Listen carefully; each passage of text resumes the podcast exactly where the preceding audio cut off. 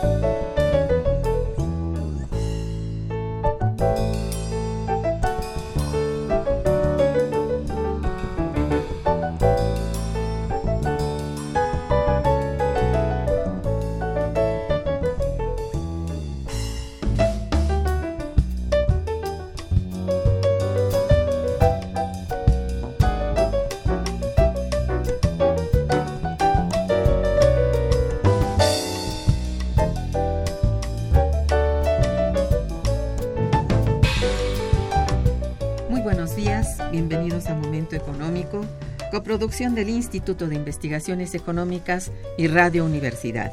Les saluda Irma Manrique, investigadora del Instituto de Investigaciones Económicas, hoy jueves siete de septiembre de dos mil diecisiete. El tema que abordaremos el día de hoy es análisis de las subastas petroleras de la Ronda dos, para lo cual contamos con la siempre valiosa presencia del ingeniero Francisco Garaycochea Petrirena, del doctor Fluvio Ruiz Alarcón y del maestro Ramón Carlos Torres Flores. Nuestros teléfonos en el estudio son cincuenta y cinco, treinta y seis, ochenta y nueve, ochenta y nueve con dos líneas. Para comunicarse desde el interior de la República, el teléfono LADA sin costo cero uno ochocientos, quinientos cinco, veintiséis ochenta y ocho. La dirección de correo electrónico para que nos envíen sus mensajes es una sola palabra, momentoeconómico arroba unam punto mx. También pueden escucharnos a través de la página de las páginas de internet doble u doble u doble u punto radio punto unam punto mx y doble u doble u doble u punto i i ese punto unam punto mx. De nuestros invitados, el ingeniero mm, Francisco Garaycochea Petrirena Petrirena es ingeniero petrolero egresado de la UNAM. Desde mil novecientos sesenta y cinco es profesor de la Facultad de Ingeniería de la UNAM, donde ha impartido cursos a nivel de maestría y licenciatura en más de siete, con más de siete asignaturas.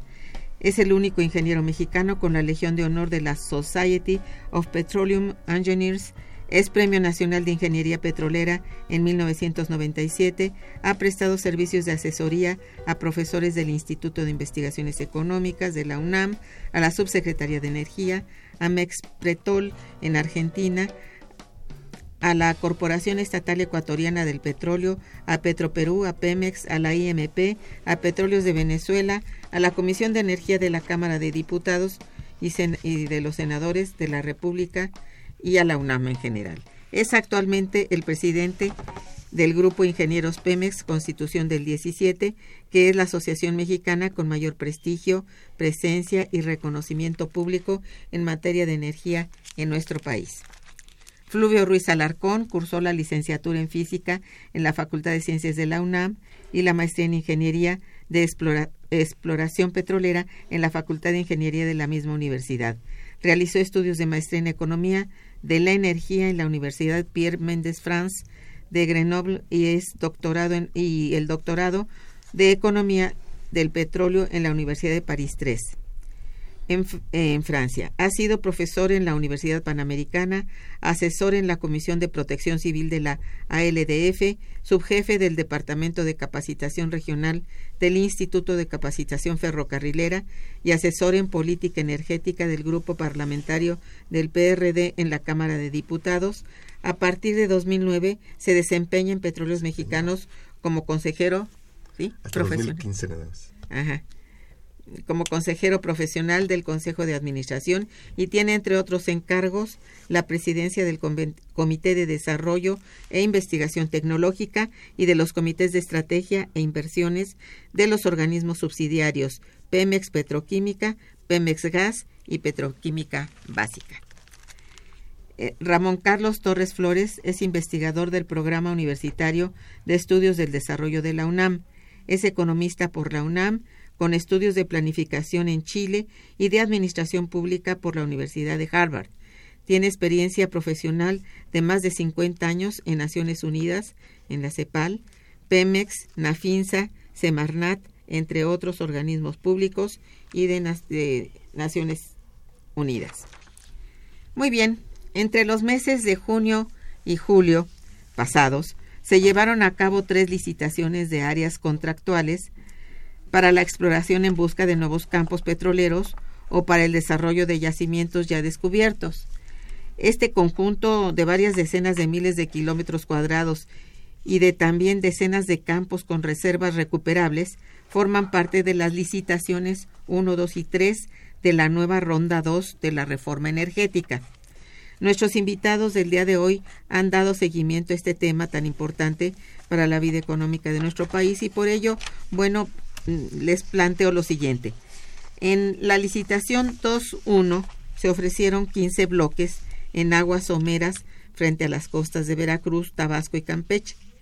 Contra todos los pronósticos, incluso los oficiales, los contratistas aceptaron dos tercios, es decir, diez bloques. Especialmente llamó la atención que un consorcio de dos grandes, la Total de Francia y Royal Dutch Shell anglo-holandesa, contrató el bloque quince de gas en Macuspana, costa afuera. Bueno, ¿alguno de ustedes quiere comentar al respecto de esto? Maestro, por favor. Ingeniero. Bueno, eh, lo que ha sucedido con relación a este bloque es que eh, están considerando Total de Francia y Royal Dutch Shell, que pueden encontrar en, a mayores profundidades a las que se han llegado yacimientos que contienen aceite, porque la extracción de gas en general en aguas profundas o aguas someras no es rentable porque tiene que competir contra la extracción de gas en formaciones de shale, de lutitas de Estados Unidos, en donde eh, eh, pues se tienen costos de producción que son del orden de treinta, cuarenta o cincuenta veces eh, menores que los que se han obtenido en México en formaciones en aguas someras, como por ejemplo en el campo gigantesco Lakach, donde extraer un millar de pies cúbicos de gas nos ha costado cerca de cien dólares, mientras el precio internacional, el que eh, prevalece y con el que vamos a importar gas de Estados Unidos, es del orden de tres, cuatro dólares el millar de pies cúbicos.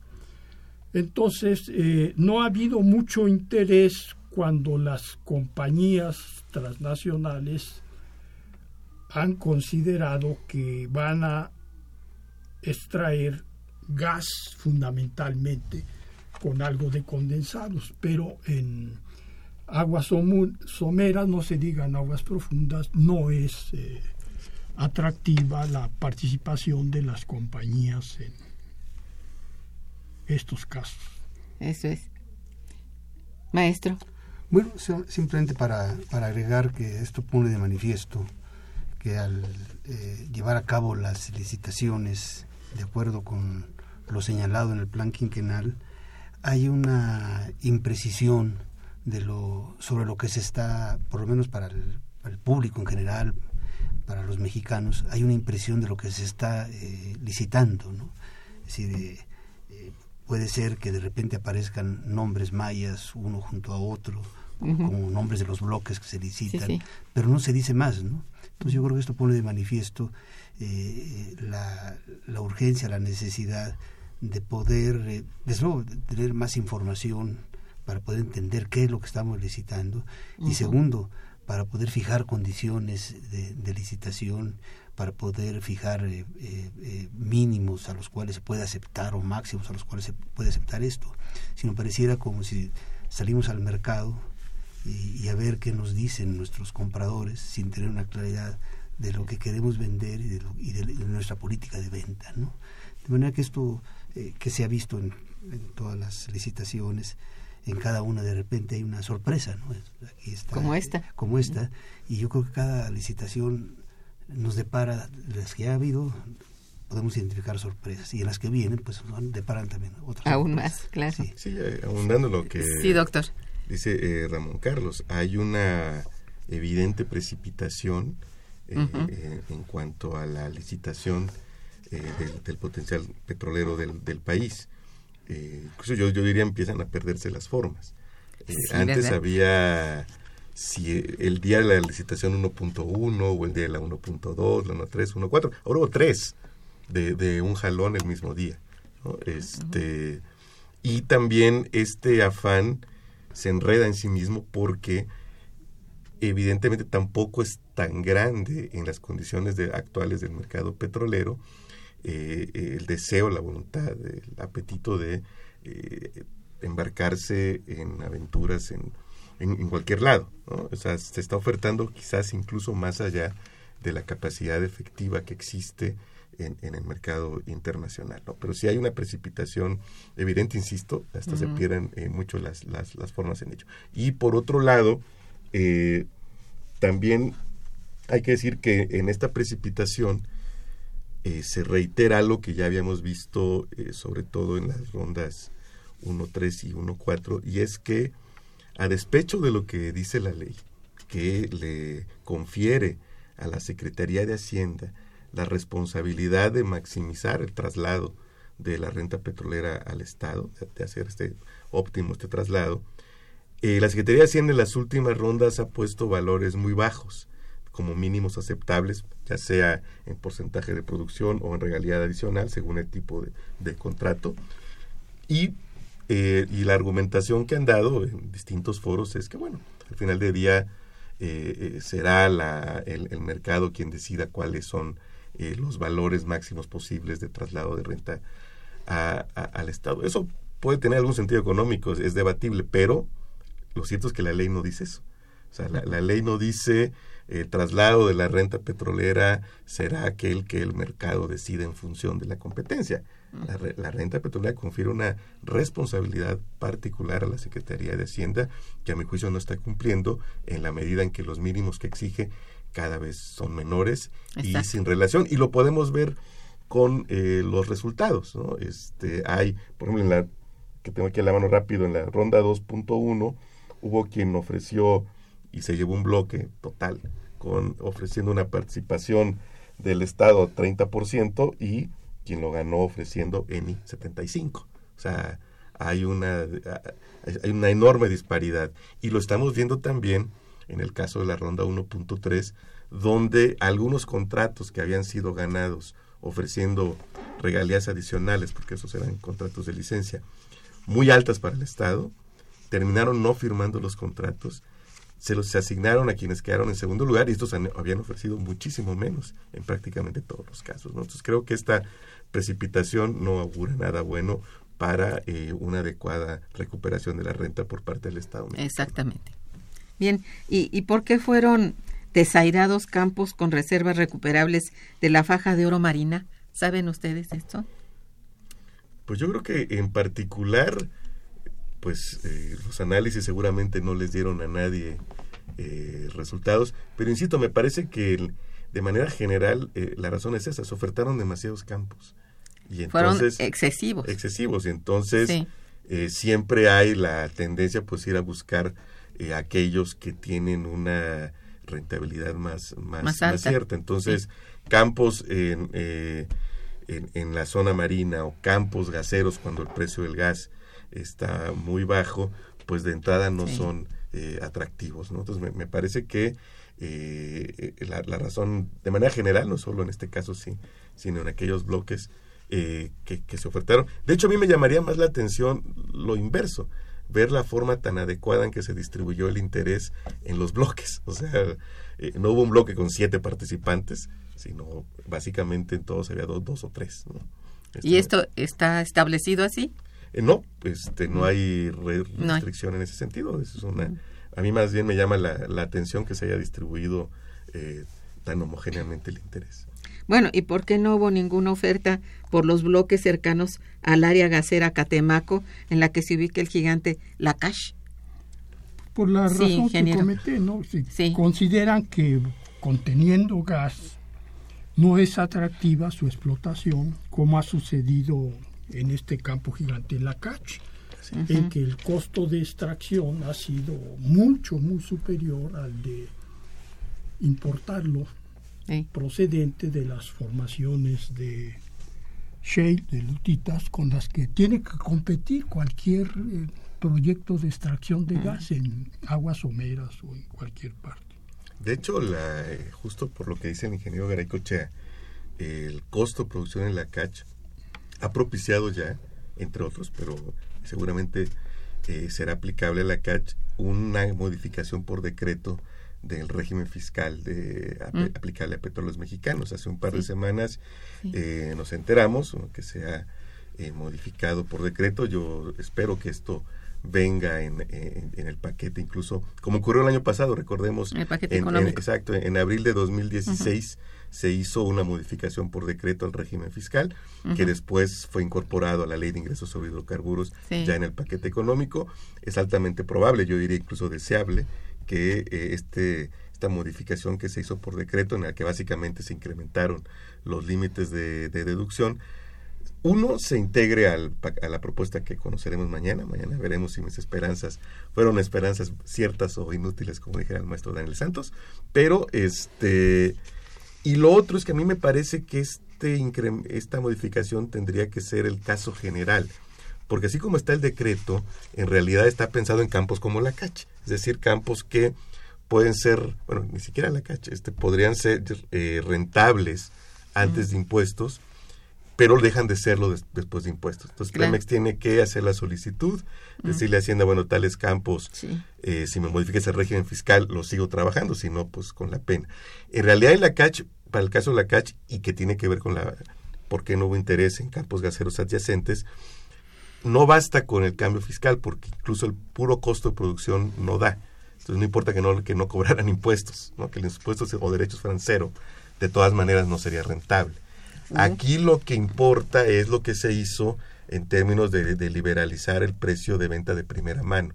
Es decir, eh, ya la C R E eh, ahora permite que se establezcan eh, precios distintos a lo que ella establece como base en la referencia de, de Henry Hub, ¿no? Porque hay una urgencia de, de, de moléculas de, la, de, de gas para poder eh, surtir a las plantas sí. petroquímicas del, del, del sureste. Entonces, Pemex había intentado que se le permitiera vender a un precio que le fuera rentable a Pemex Exploración y Producción y adquirido por Pemex Etileno, lo cual le permitiría seguir eh, funcionando, ¿no? Entonces pareciera que hacia allá va encaminado, porque insisto, ni siquiera estas modificaciones fiscales harían rentable a Lakach, que es un gigante, pues, uh-huh. y donde ya hay mayor certeza o menos riesgo geológico, y pues por lo mismo era muy difícil que zonas donde, como quiera que sea, por más que estén adyacentes, tienen un mayor riesgo geológico porque no se han hecho trabajos de desarrollo, pues pud- pudieran ser atractivos en las condiciones en las que se hizo la licitación. Exactamente. Creo que sí, esa esa este esa prisa, ¿verdad?, que se tuvo en esta licitación dos está extraña, ¿no? Al menos así se ve. ¿Mm? Hay una, sí, perdón, sí, sí, una cosa que yo creo que es conveniente para situar a nuestros radioescuchas, y creo que es útil recordar cuál es la política de licitaciones que tenemos. Sí, bueno. Porque de repente hay una enumeración sí. que quizás dice poco, uno, tres, uno, cuatro, dos, cinco, tres, dos. Sí, claro. Es decir, eh, de acuerdo con la legislación, hay un plan quinquenal que presentó eh, la Secretaría de Energía, el texto fue... Eh, con la asesoría técnica de la Comisión Nacional de Hidrocarburos, fue la que preparó la, la versión, y la Secretaría de Energía finalmente por ley la adopta. De acuerdo con este plan quinquenal, sí. quinquenal, cinco años, se habla de cinco rondas, ronda uno, ronda dos, ronda tres, ronda cuatro, son cinco. Sí. Eh, aparte la ronda cero, que fue la que el mecanismo por el cual se le asignaron a Pemex. Sí. Este, de estas cinco rondas, eh, no está establecido, es decir, hay, hay un... Eh, están ahí todo lo que se va a licitar, lo que está identificado para licitar bloques, campos. Y lo que está ahí es lo que se ha detectado como eh, eh, campos que, que son recursos eh, prospectivos, en donde se, se va a explorar porque se, se presume que ahí hay Exacto. hidrocarburo. Y aparte están en donde ya se extrajo hidrocarburo, que son los campos o que se abandonaron porque ya no fueron rentables o, o porque están en receso. Y, y estos campos eh, eh, también es, forman parte de las, de las licitaciones. Y ahí está todo lo que no se le asignó a Pemex. Okay. Y son cinco rondas. Ahora, el gobierno, las autoridades, eh, paulatinamente han ido eh, identificando de este uno, dos, tres, cuatro, cinco, cómo se va licitando. Sí. Entonces, de lo que está para licitar, que son aguas profundas, que son bloques de aguas someras, que son bloques terrestres, van seleccionando pedacitos, con el objeto de poder hacer una, una licitación que atractiva. sea atractiva para claro. los inversionistas, y en consulta con los inversionistas, y además la ley uh-huh. lo permite, uh-huh. no con los mexicanos, pero sí con los sí. inversionistas. Sí. Sí. Sí. Y, y, por supuesto, que el que quiera más información paga por entrar a lo que uh-huh. llaman el cuarto de datos. Los mexicanos que no concursamos, pues no tenemos derecho a conocer el... el cuarto de datos. Mejor deberíamos hacer una vaquita, Ramón Carlos. De manera que, en, entonces, se van confeccionando hasta ahora. De la, de la ronda uno, que ya se concluyó, hubo cuatro licitaciones. Se seleccionó lo que había de someras, de terrestres, de aguas profundas, y quedó en la ronda uno.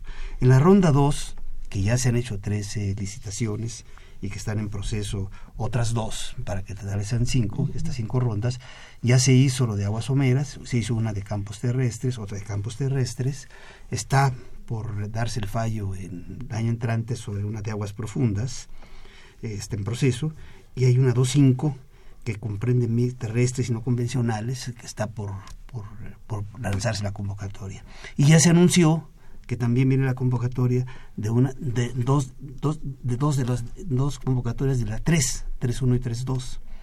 O sea, en todo esto lo que quiero poner de manifiesto es que si uno se pregunta, a ver, este es nuestro patrimonio que se trata de... ¿Cómo, cómo lo estamos haciendo? ¿Con qué criterios? Uh-huh. Seguramente son criterios que buscan eh, cumplir con el objetivo que es licitar.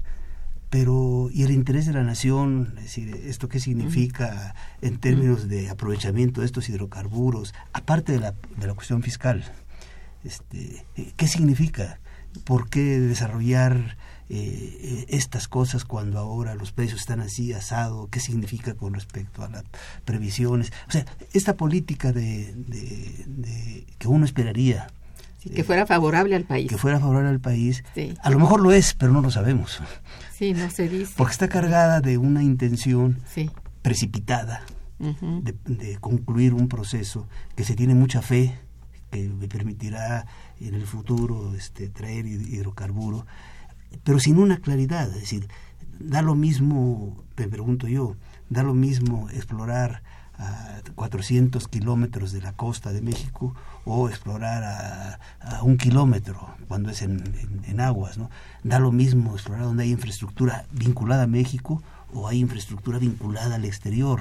Es decir, sí, sí. yo creo que la, la vemos aquí algo que ya presumíamos, que esto estaba elaborado con una carga ideológica, pero sí, que faltaban elementos, ¿verdad?, para articular con base al interés nacional, al interés energético, una política de, de, de exploración y extracción. Más bien una política de privatización per se. Sí, claro, de, de sí. hecho, y, y para, sí. para continuar con la misma línea de razonamiento del maestro Ramón Carlos, justo en estos días se, se inició el proceso para licitar el contrato de comercialización del crudo que le corresponde al Estado mexicano en los contratos de producción compartida. Es decir, es tan ideologizada esta reforma que ni siquiera se considera que importante. El petróleo es, uh-huh. tiene una componente geopolítica uh-huh. per se, y entonces no importa si el crudo que le corresponde al Estado a partir de los contratos de producción compartida los licita la comercializadora de Shell o los licita quien sea, eh, a quienes diseñaron la reforma les da igual. Hubo un transitorio en la reforma misma para que hasta el treinta y uno de diciembre de este año sea P M I, que es el comercializador de Pemex, quien comercialice el crudo. De hecho, ya se comercializó el primer embarque este, de crudo privado, vamos a decirlo, extraído uh-huh. por, por privados. Pero en este mismo momento, y me parece, si no me equivoco, hacia no, los primeros días de noviembre, se dirá quién va a comercializar el crudo del Estado mexicano. Y puede ser una privada. Yo espero que P M I participe en esa licitación y la gane. No está impedido de hacerlo, pero de entrada podría ser cualquier eh, comercializador, con lo cual tendríamos el caso, recuerden, los comercializadores no, no viven de cobrar una comisión sobre el precio con el que venden, viven por dar el servicio de comercializar. Entonces les, les da igual quién lo compra y a qué precio lo compra, y podríamos tener el caso de crudo mexicano compitiendo entre sí, y donde el vehículo de, de, de competencia sean eh, dos operadores completamente ajenos al país. Okay. Y, y por lo demás, en, en las consideraciones de seguridad nacional, hoy y con las fallas que tiene nuestro sistema nacional de refinación, pues tenemos mucho crudo exportable, pero en diez o quince años este país podría decidir, eh, si no la autosuficiencia, sea acercarse ahí en materias de gasolinas, y para lograr la autosuficiencia o, un, o algo cercano a, prácticamente tendríamos que consumir todo nuestro crudo. Y no hay restricción alguna para que los eh, comercializ- los operadores privados comercialicen donde quieran el crudo, a diferencia de lo que estuvo durante más de cuarenta años en Estados Unidos, donde hubo una prohibición expresa para exportar crudo. Bien, pues estamos en Momento Económico, eh, hablando sobre el tema análisis de las subastas petroleras de la Ronda dos, con eh, el ingeniero Garaycochea, con el doctor Ruiz Alarcón y con el maestro eh, Ramón Carlos. Eh, vamos a una breve, un breve paréntesis musical. Está escuchando Momento Económico.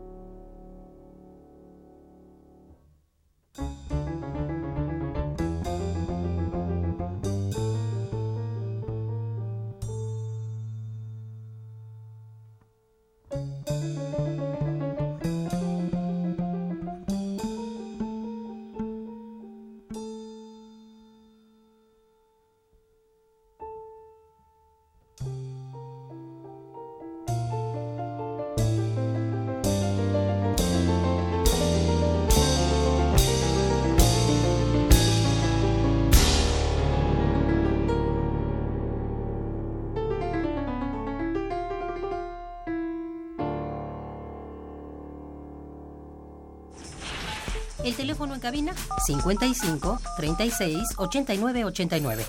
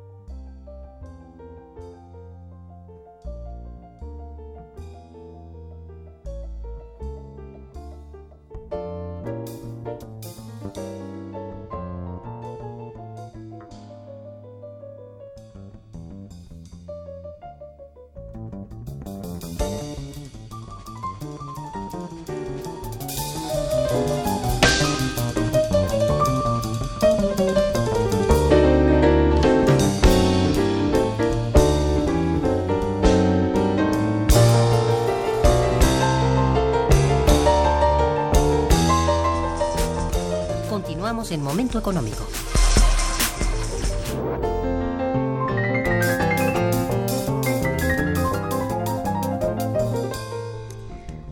Alrededor del doce de julio, cuando se celebraron las subastas dos punto dos y dos punto tres, alrededor del mismo día, el ambiente festivo que ya se había iniciado se elevó con la noticia de que el consorcio en el que se encuentra la empresa Sierra Oil and Gas anunció que en su bloque siete, ganado en la ronda uno uno con el pozo Sama uno, había realizado uno de los descubrimientos más significativos en el Golfo de México en años recientes. ¿Ustedes consideran que este es un descubrimiento de gran magnitud? No, maestra. Mire, eh, las compañías acostumbran exagerar sus descubrimientos con el objetivo de que sus acciones, uh-huh, que ellos mismos compran, emiten, y, emiten y, y compran, uh-huh, suban. Las acciones efectivamente de esta compañía subieron, se puede decir, de la noche a la mañana en un cuarenta por ciento. Uh-huh. Y, y lo que sucede es que finalmente eh, se requieren, para declarar un verdadero descubrimiento, que hubieran presentado los resultados de pruebas de producción prolongadas, uh-huh, que hubieran permitido determinar cómo va a ir declinando la presión y la presión en función del tiempo. Esto es eh, lo que se acostumbra dentro de las mejores prácticas. Uh-huh. Pero adicionalmente a esto se requiere eh, que se realicen la, es, la perforación de pozos delimitadores para permitir conocer la magnitud del descubrimiento, del yacimiento y todas sus propiedades y cómo varían a lo largo de la, prof, de la extensión y profundidad del yacimiento. Se requiere también, adicionalmente, eh, ya caracterizado el yacimiento, formular el modelo geológico y el matemático para simular el comportamiento futuro del yacimiento, considerando diferentes opciones o alternativas, como sería inyección de gasola, inyección de agua, inyección simultánea de gas y agua, eh, procedimientos de recuperación mejorada, inyección de emisibles, etcétera.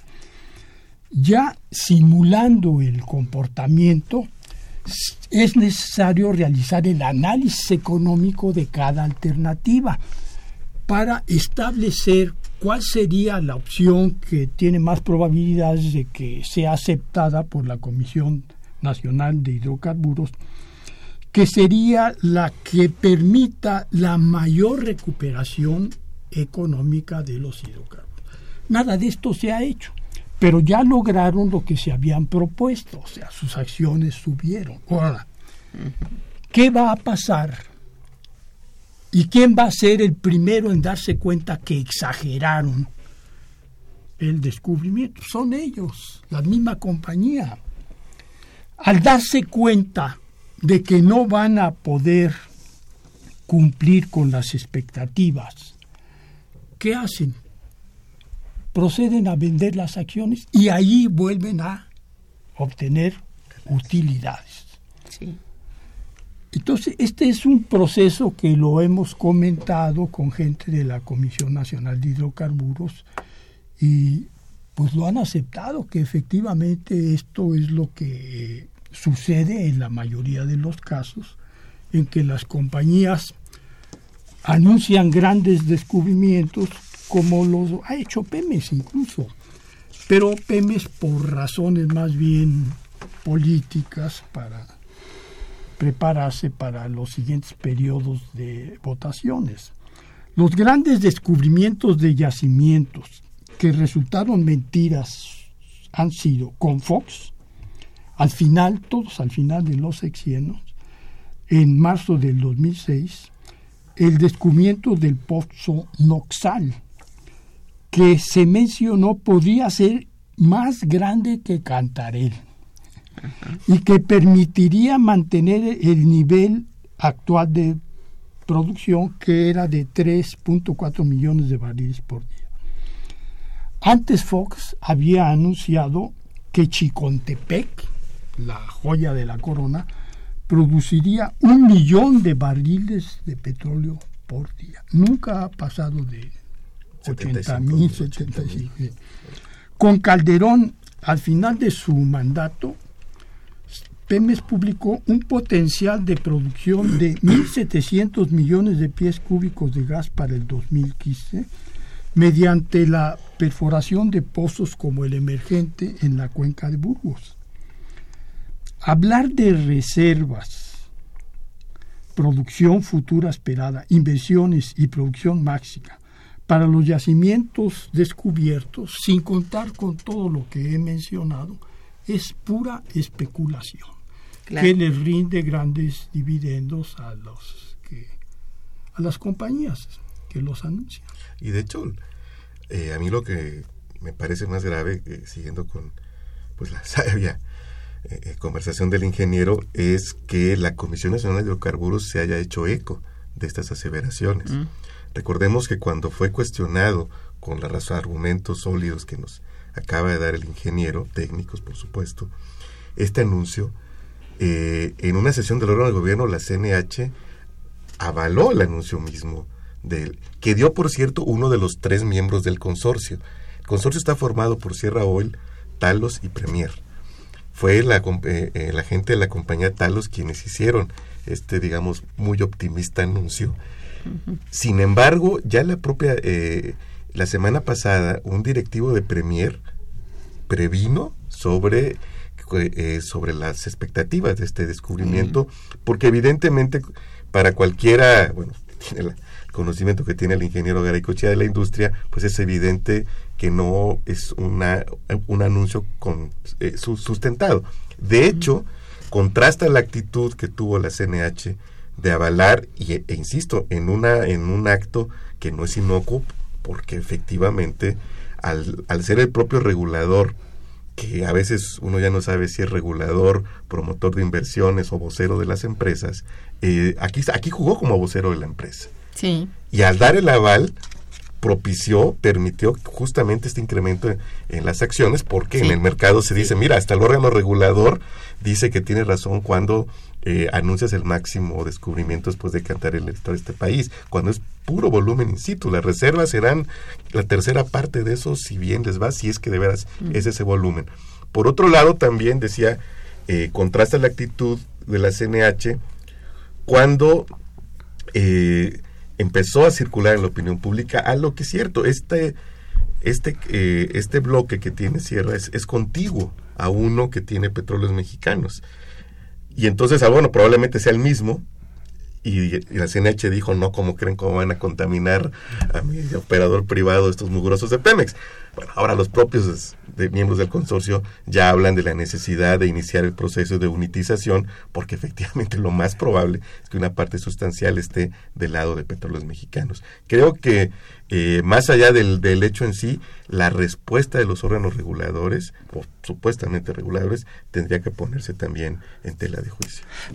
Sí, pero a la larga lista, bueno, no a la, a la larga, porque mencionó dos casos, el ingeniero Garaycochea, y tiene que ver con lo que está planteando Fluvio, había que agregar el anuncio que hizo Emilio Lozoya sobre un gran descubrimiento eh, que fue en las áreas muy cercanas a estas. Este, yo no sé qué tan continuas, pero sí hubo un anuncio también espectacular de lo que se había descubierto. Y aquí yo nada más quiero llamar la atención en una cuestión que me parece que debemos siempre estar muy claros. Se puede hablar de recursos prospectivos petroleros, y se puede hablar de reservas petroleras. Claro. Y estamos hablando de aceite y agua, no, no aceite y agua, pero estamos hablando de dos mundos muy distintos. Estos anuncios, se habla de recursos prospectivos. Eh, si estos recursos prospectivos fueran como están anunciados, querría decir, para, para dimensionarlos, que sería como el uno punto cuatro por ciento o menos de los recursos prospectivos nacionales, que es significativo, pero es uno punto cuatro. Si estos no fueran recursos prospectivos, ya nos dijo el ingeniero Garaycochea, ¿por qué no pueden ser reservas? Si fueran reservas, sería el veinte por ciento de las reservas nacionales. Pero como no son reservas, estamos hablando de algo que puede ser significativo. Pero si de este uno punto cuatro de recursos prospectivos se hiciera todo lo que nos ha indicado el ingeniero y se hicieran más exploraciones y se tuviera éxito, quizás, quizás... podríamos aumentar nuestras reservas en una proporción o en un volumen que habría que determinar, pero en todo caso, ese volumen sería una fracción de lo que extraemos por año.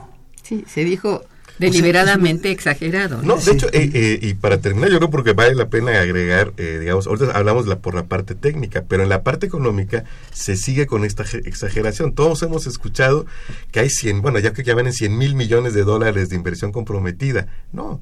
Lo único, y hoy sale eh, eh, un artículo de mi amiga Carol García en el, Financi- en el Economista, lo único que se puede llamar medianamente comprometido es lo que involucra los programas mínimos de trabajo, y esos andan en menos de tres mil millones de dólares, andan como en dos mil ochocientos millones de dólares, uh-huh. porque si des- como resultado de esos programas se ve que no hay el potencial que se esperaba o la calidad del crudo que se esperaba, uh-huh. hasta ahí llegó el proyecto.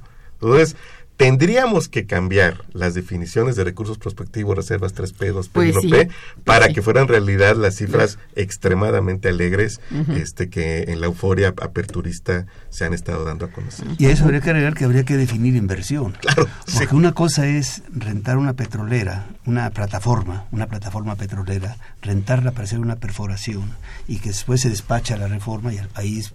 Se hizo la perforación, pero pero, pero se, se contabiliza esa plataforma como si pasara a ser parte de los activos tangibles renovables del país, de, de la inversión del capital, sí. y no lo es así.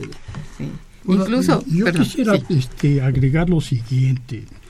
Los eh, campos eh, anunciados, Sama, Allín, Batsil y Amoca, están en aguas someras y Trión en aguas profundas. Si llegara a darse el caso de que no exageraron, sino ya al aplicar eh, los, todos los procedimientos que mencioné, pozos, delimitadores, etcétera, llegan las compañías a determinar que se quedaron cortos, en ese momento compran más acciones y vuelven a obtener sí, lo mismo que se hizo. O sea, es un negocio sí. de ganar y sí. ganar, absolutamente. Sí. Muy deliberado de plantearlo así, ¿verdad? Sí. Este, también se dice que en la Cámara de Diputados el grupo parlamentario del Partido Morena, encabezado por su propia coordinadora, la ingeniera Rocío Nale, denunció que no se ha descubierto nada. Pemex sabía del yacimiento. Entonces, convalida todo lo que se acaba de decir, ¿no? Si me permiten, voy a, a hacer un corte musical y regresamos. No. Está escuchando Momento Económico por Radio UNAM.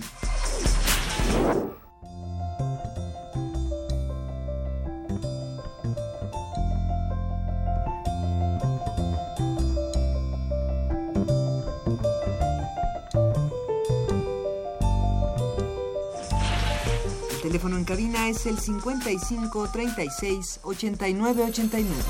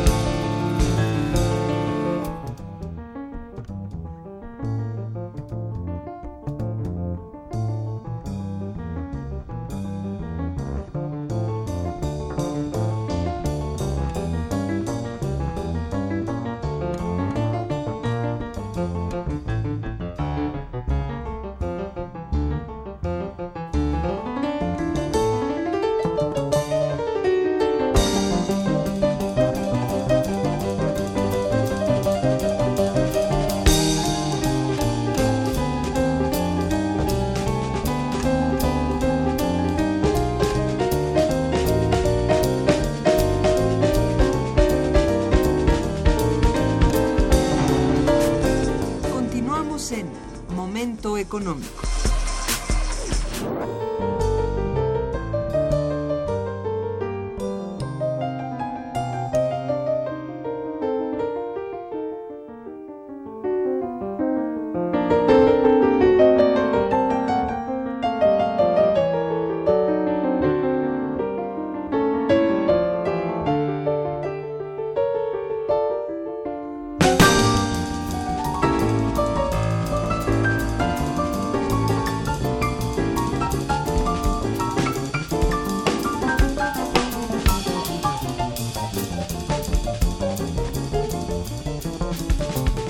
Bien, tenemos muchas llamadas, entonces quisiera leerles a ustedes, por favor, y bueno, eh, contestan al final la que sientan que este pueden, mmm, bueno, todavía tenemos algunos minutos. Eh, Jaime Rojas felicita a los invitados, dice, ¿por qué no poner refinerías cerca de las zonas de extracción? ¿Será que a los pi- pricoleros no les conviene por sus negocios?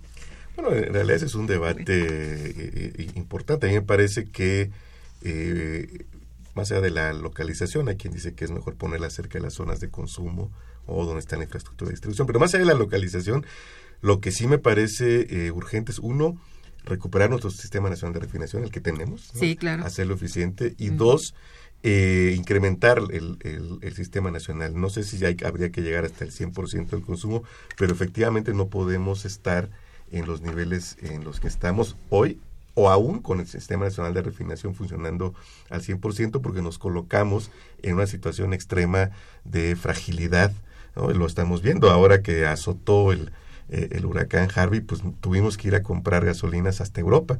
De hecho, las disputamos con Nueva York, porque también la gasolina que se vende en Nueva York se compra en Europa por especificaciones de calidad. Entonces, el país queda en una situación muy, muy frágil y puede ser sujeto incluso de presiones políticas cuando no es capaz de surtir, al menos eh, en los estándares del Consejo Mundial de la Energía, el ochenta por ciento de su consumo interno, ¿no? Este, Estados Unidos, por ejemplo, produce apenas el ciento seis por ciento de su consumo, y nosotros nos fundamentalmente de un consumo muy grande, ciertamente, pero nosotros nos surtimos de ese seis por ciento. Creo que es hora de incrementar el Sistema Nacional de Refinación, y no solo por la cuestión estratégica, sino incluso económica. Claro. En dos mil quince, cuando cayeron los precios del crudo, pues las grandes empresas obtuvieron entre setenta y setenta y cinco por ciento de sus ingresos por sus divisiones de químicos, petroquímicos y refinados, que en Pemex se ha, eh, no, no se permitió crecer a partir de esta premisa que se ha instalado de que es mejor, desde la perspectiva fiscal, obviamente, producir petróleo crudo. Eh, y me parece que es un algo que se tiene que relanzar, sin duda. Una puntualización muy breve en relación con la Exacto. pregunta del señor Rojas. Sí, efectivamente hay refinerías, eh, en, incluso en el mar, Eh, que se pueden instalar junto a la extracción de petróleo, pero el problema nacional ahorita de refinación, como lo decía eh, Fluvio, es tan grave que nada más hay unas cifras que pueden ejemplificar esto. Nosotros estamos extrayendo en este momento poco más de uno punto nueve eh, millones de barriles diarios. Nuestras refinerías de ese uno punto nueve en este momento están recibiendo cero punto nueve. La capacidad de las refinerías es de uno, de proceso es de uno punto seis.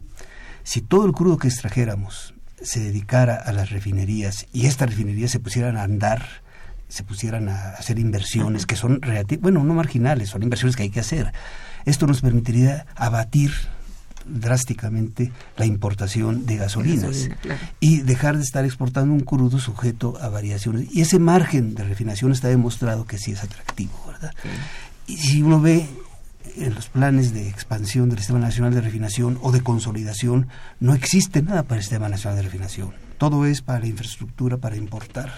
O sea, aquí hay una falla que tenemos que corregir en la reforma energética, porque pareciera como si la producción no fuera, rele- la refinación no fuera relevante, ¿no? Cuando creo que juega un papel estratégico. Por supuesto, sí. De agregar valor, por de supuesto. Agregar valor. Pero mire, eh. mucho más grave que esta dependencia de la importación de gasolina es la de importación de gas. ¿Eh? Estamos importando más del ochenta por ciento del gas que consumimos. ¿Eh? Y la tendencia es que iremos aumentando hasta llegar al noventa y tal vez más de, de la dependencia de gas producido en Estados Unidos. Pues sí. ¿Y eso se debe a la quema de gas? Ah, bueno. Oh, Dios, sí. Bien, ah, una persona del público dice que hay mucha interferencia y no se puede escuchar el programa. Bueno. Para los técnicos. Pues sí. Javier Guerra los felicita y felicita al programa. Gracias, señor Guerra. Dice, ¿por qué hay necesidad de licitar el petróleo si nosotros podríamos refinarlo y comercializarlo? ¿Hay algún tratado o convenio que nos obligue a esto? El tratado y el convenio es con la ideología. Exactamente. Es es, hay una captura ideológica, evidentemente. Ah, sí. De hecho, eh, llama la atención esta especie de pánico escénico que dio cuando bajamos de dos millones de barriles. Este país creció a tasas del seis a ocho por ciento durante treinta años, cuando producíamos menos de un millón y el peso del sector petrolero en el Producto Interno Bruto era inferior a, al uno por ciento. Creo que hay una... Estamos casados con dos cosas, con la ideología, por supuesto, y con un modelo extractivista que tendría que ser sí, revisado. Y que no es realmente el conveniente para este país, pero para nada. Bien. Juana Suárez dice, ¿pueden los invitados decir qué interés tiene el gobierno de México en realizar la venta de nuestros recursos? Bueno, es el ideológico, sí, sin duda, y una creencia, me parece que en el fondo hay la creencia de que eh, la llegada de la inversión privada iba a propiciar un crecimiento económico en el mediano plazo, que bueno, hasta el momento... No, y ahora es una dependencia casi imposible no, de y además generó, evitar, sí. ¿no? Porque la, la llegada de las operadoras no ha sustituido con la misma velocidad claro. el efecto del retraimiento de Pemex. Entonces estamos en el peor de los mundos. Ay. Don Agustín Mondragón dice, felicita al, a los invitados y al programa.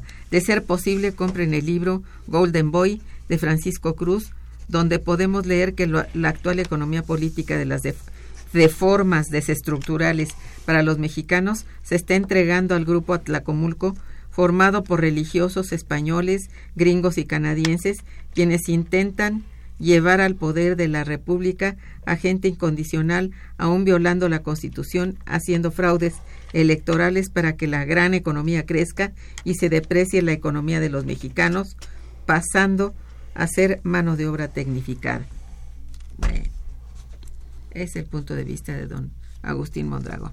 Sí, lo que pasa es yo, yo creo que temas tan concretos, tan específicos, tan serios como los que tenemos, quizás deberían ser abordados de una manera menos eh, cargada de sentimientos eh, anti todo, ¿no?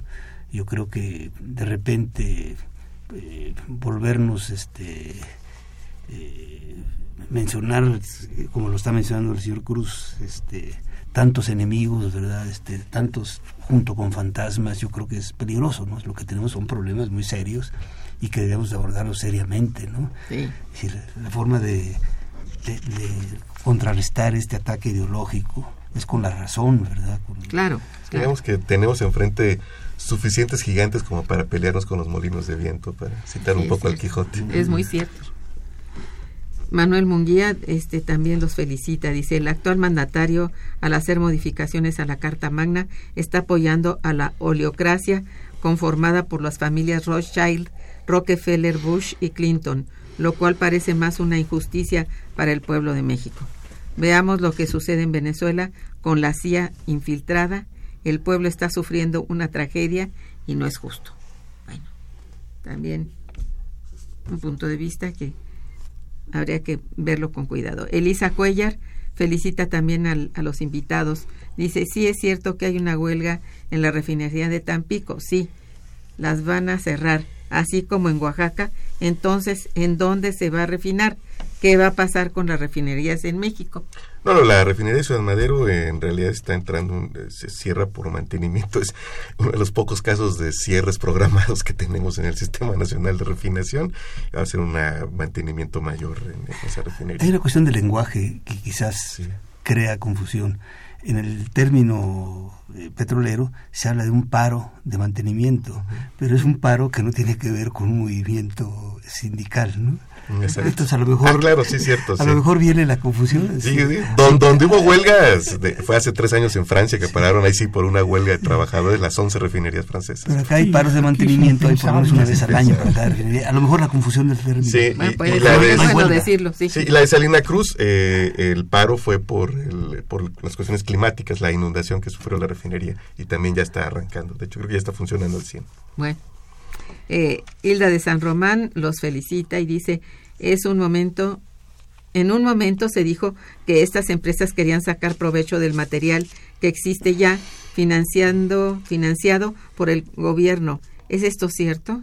Sí, bueno, la, eh, es, es curioso cuando en algún momento del debate de la reforma en dos mil trece, la entonces subsecretaria dijo en un arranque de honestidad que México iba a ser muy atractivo porque iba a licitar reservas. Se le fueron encima los priistas y los panistas porque estaba descubriendo lo que en realidad está ocurriendo. Hemos, hemos platicado, creo, a lo largo del programa de eh, localizaciones, se dice en, en argot petrolero, que ya estaban ahí por parte de Pemex. Muchas de ellas no se desarrollaron no por falta ni de tecnología ni de ganas, sino por falta de presupuesto, ¿no? Pero sí, básicamente la, estas licitaciones son sobre un potencial petrolero que ya básicamente se conocía. Bueno, este, doña Hilda de San Román también dice: oh, ¿hay algún proyecto embarcado con energías alternativas y por eso no se ve fruto en el país? El problema de las energías alternativas es que cayeron los precios del crudo, entre otros muchos problemas, ¿no? Entonces se vuelven menos atractivas en general. Pero necesitamos ir hacia allá, sin duda. ¿Ustedes saben cuántas refinerías tiene Venezuela? Lo pregunta el señor Ernesto Naranjo. No, con, no tengo la mano el número, es un número significativo, sí, pero muchas tienen, de ellas están en el exterior. Exactamente. Citgo es la empresa que maneja las refinerías de Venezuela. ¿Cuál? Citgo. Y, y tiene refinerías en, en Estados Unidos, Unidos en Europa. Mundo.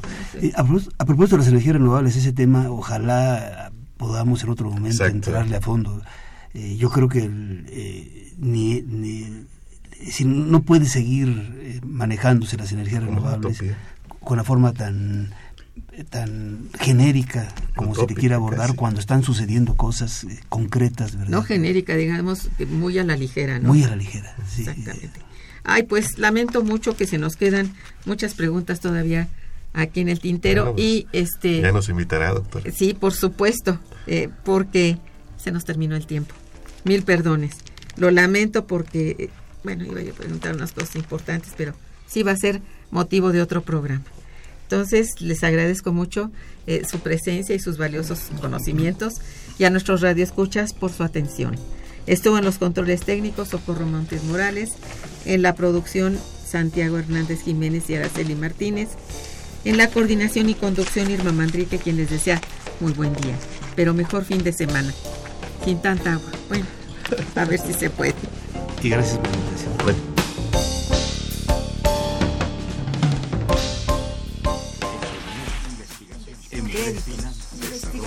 Momento Económico.